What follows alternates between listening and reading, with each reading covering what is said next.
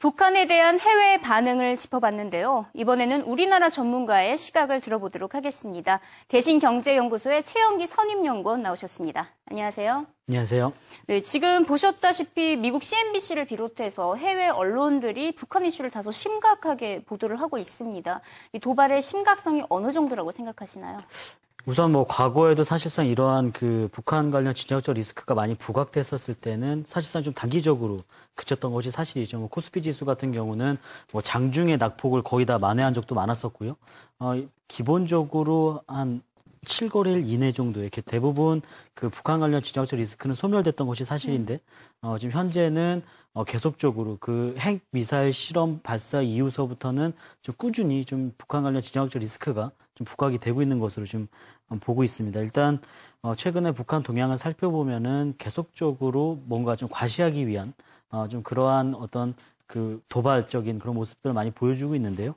어, 일단은 뭐 북한 관련 전문가는 아니지만 어떤 북한 관련된 어떤 그 연구 기관들의 어떤 이야기들을 살펴보면은 음. 일단은 뭐 북한의 움직임이 이전에 뭐 연평도 피격 사태라든가 천안함 사태와 같은 어떤 군인 살상을 포함한 어떤 국지전을 좀 펼치기는 좀 어렵지 않겠느냐. 왜냐하면 북한이 그거에 따른 감수할 만한 리스크가 너무 크다는 지적이 좀 많고요. 다만 이제 그뭐 서해상으로의 어떤 미사일을 발사한다거나 어떤 그 군 시설들을 옮긴다는 어떤 그런 움직임은 좀 나타나지 않겠냐고 좀 보고 있습니다.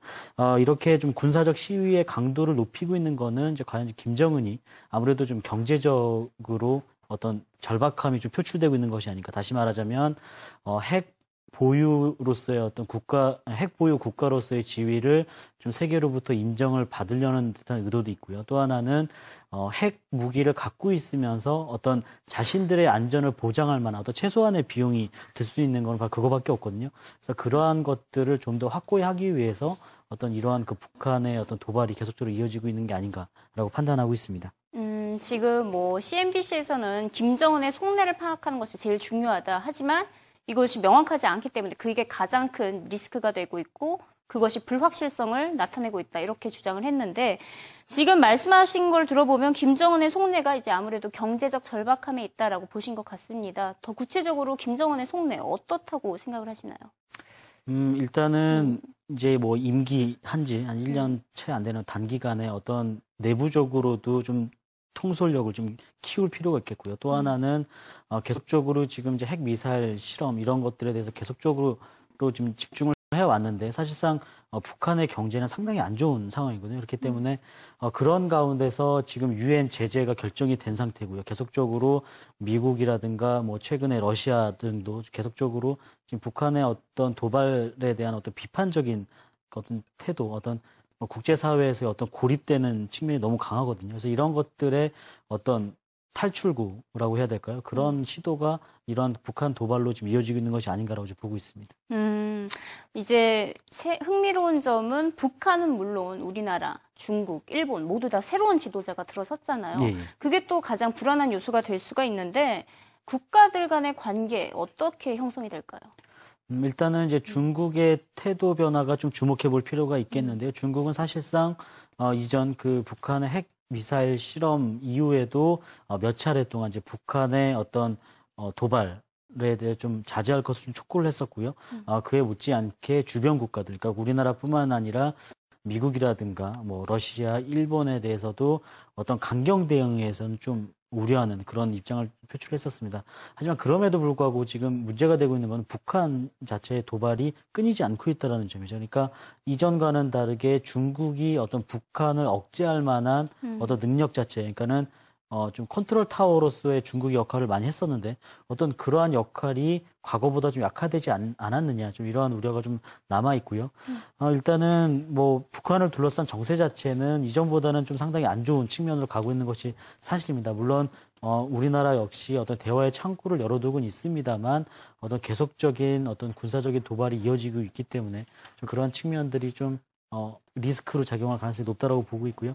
정치적인 역학 관계에 있어서는 좀 큰 틀에서는 좀 큰 변화는 없지 않겠느냐. 과연 이제 그러니까 중국을 포함한 러시아라든가 일본, 우리나라 등이 계속적으로 좀 어, 어, 힘들겠지만 좀 정치적인 외교의 어떤 노력을 계속적으로 해야 되지 않겠냐 고 보고 있습니다. 음, 뭐 미국도 빼놓을 수가 없겠죠 아무래도. 하지만 지금 미국 보면 북한과 협상할 그런 조짐은 보이지 않고 있습니다. 이처럼 북한 리스크는 확실한 악재이긴 악재인데 지금 미국 시장을 보면 전혀 반영이 되지 않고 있습니다. 오히려 뭐 고용 지표 같은 경제 지표에 더 민감하게 반응을 하고 있는데요. 뭐 실제로 코스피도 오늘장은 조금 하락을 하고 있지만 지난 한 달 동안 거의 3%밖에 하락을 하지 않았고요. 이렇게 증시만 북한 리스크에 따로 반응하고 있는 원인이 있을까요? 일단은 뭐 이제 북한 관련 지정학적 리스크에 대한 어떤 그 디스카운트 부분은 당연히 국내 증시가 상당히 클 수밖에 없고요. 네. 아, 또 하나는 이제 그 미국 같은 경우는 물론 이제 3월 달 지표들이 ISM 제조업 지수서부터 계속적으로 부진한 흐름을 나타내고 있는데요.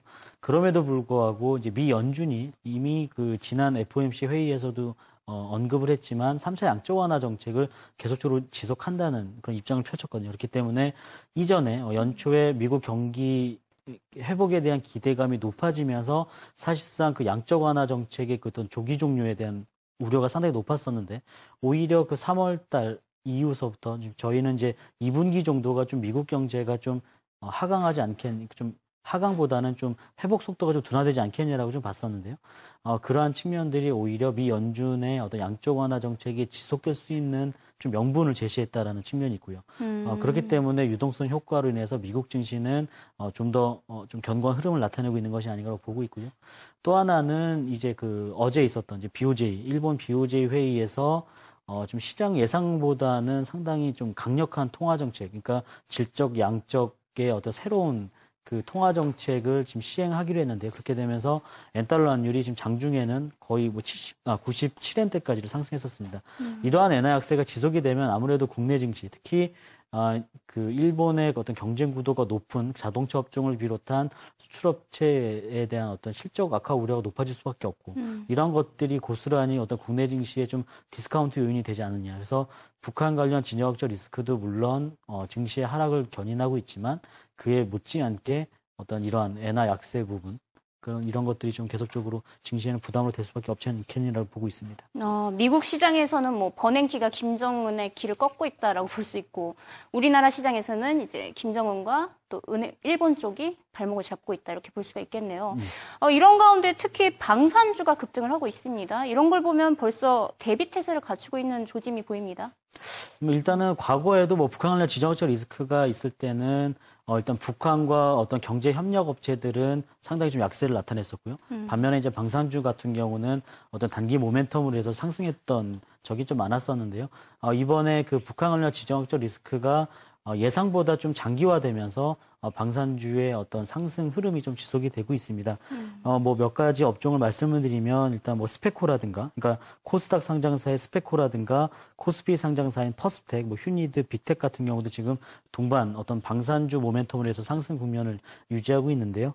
어, 일단은 뭐 북한이 지금 뭐 개성공단 뭐 폐쇄 얘기도 하고 있고요. 뭐 오늘 내일 전쟁을 하겠다. 어떤 이러한 어떤 계속적인 도발이 이어지고 있기 때문에 방산주들의 어떤 단기적인 모멘텀은 살아있다라고 볼 수 있겠는데요. 다만 이러한 모멘텀이 소멸될 경우에는 결국에는 실적, 실적 자체가 좀 뒷, 받침이 돼야 되는데 어, 그렇게 보기에는 그러니까 현재와 같은 급등세를 설명할 만한 실적은 아니기 때문에 음. 좀 주의가 필요하겠고요. 더군다나 어, 북한 관련 지정학적 리스크는 우리가 제어할 수 있는 변수가 아니기 때문에 네. 좀그 부분도 좀 염두를 해둬야 되지 않겠냐 보고 있습니다. 음, 방산주의 급등은 단기적일 수 있다 이렇게 볼 수 있겠네요. 예, 아무래도 네. 뭐 단기적인 좀 트레이딩 관점에서 접근하는 것이 좋지 음. 않겠냐 보고 있습니다. 그리고 또 이번 주말 동안에는 미국과 북한 간의 기싸움이 정말 팽팽하게 진행될 것으로 예상이 되고 있습니다. 음. 그렇다면 다음 주 월요일장 어떤 분위기가 형성될까요?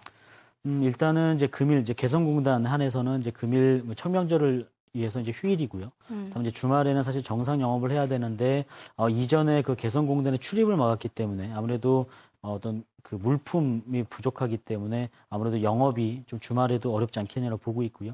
결국에는 이제 어느 정도 빨리 영업이 개시되는지 여부가 좀 지켜봐야 될 것으로 보고 있고요. 또 하나는 앞서 말씀하신 대로 미국이라든가 중국, 러시아의 어떤 정치적인 외교 협상이 어느 만큼 좀 진행이 되느냐 여부도 좀 지켜봐야 될 것으로 보고 있습니다. 음. 일단은 좀 외교적 해결이 좀 실효성을 거두기 어렵지 않겠느냐. 너무 어, 사태가 좀 악화되고 있는 것이 아니냐는 좀 우려도 좀 남아 있는 것이 사실입니다. 하지만 어, 중국의 어떤 이전과는 달리 좀 대북 억제력이 좀 어, 강화가 되고요. 또 하나 어, 또 지속적으로 높아지고 있는 어떤 긴장감의 수위 자체가 조금 낮아진다면 아무래도 좀 북한 관련 리스크가 현재처럼 높아지기보다는 좀 낮아질 것으로 예상을 하고 있고요. 다만 이제 어떤 외교적인 조치라든가 어떤 이러한 것들이 어, 나오기 이전까지는 아무래도 계속적으로 증시에는 좀 부담으로 작용하지 않겠느냐라고 보고 있습니다. 음, 한동안은 계속 부담이 될 것으로 보이는데 제가 마지막 질문을 드리기 전에 잠깐 말씀을 드리면 외신들은 김정은을 a boy who cry wolf, 이 양치기 소년이라고 표현을 했고요. 재밌었던 것은 CNBC의 짐 크레이머 앵커는 김정은을 30 years old nut job, 30살의 정상이 아닌 사람이다. 이렇게 표현을 했습니다. 자, 그렇다면 최영기 연구원에게 김정은이란? 일단은 좀 최, 제일 최근 들어서 가장 어려운 좀 네. 질문인 것 같은데요. 네네. 아, 좀 고슴도치 친구라고 좀 생각을 해봤습니다. 뭐냐면 어, 네. 가까이 두자니 사실은 아프고요. 그리고 또 그냥 멀리 하자니 사실상 북한의 어떤 통일을 염두한 우리나라 입장에서는 너무 멀리 할 수도 없는 상황이거든요. 그러니까 적당한 어떤 거리를 유지해야지만 사실상의 뭐 고순 친구지만 고순도치지만 친구로서의 어떤 우정은 좀 유지가 되지 않겠느냐라는 음. 측면에서 봤을 때는 적당한 거리를 두되 그러니까 어, 북한이 원하는 경제적인 지원은 해주되 이러한 그 경제적인 지원이 뭐 핵무기 개발로 이어지느냐 어떤 그런 쪽의 감시는 계속적으로 필요하다고 보고 있고요. 그래서 뭐 그런 측면에서 봤을 때는 어쩔 수 없이 좀 함께 가야 할 어떤 동반자로 좀 가야 되지 않겠느냐 무조건 적대시하기보다는 그래서 그렇게 해서 고슴도치 친구라고 좀 생각을 해봤습니다. 네, 뭐 북한식으로 표현하자면 도슴도치 동무 정도가 되겠네요. 예, 뭐 네, 오늘 말씀. 감사드리고요. 예. 다음 주에 또 찾아뵙도록 하겠습니다. 예. 네, 고맙습니다. 감사합니다.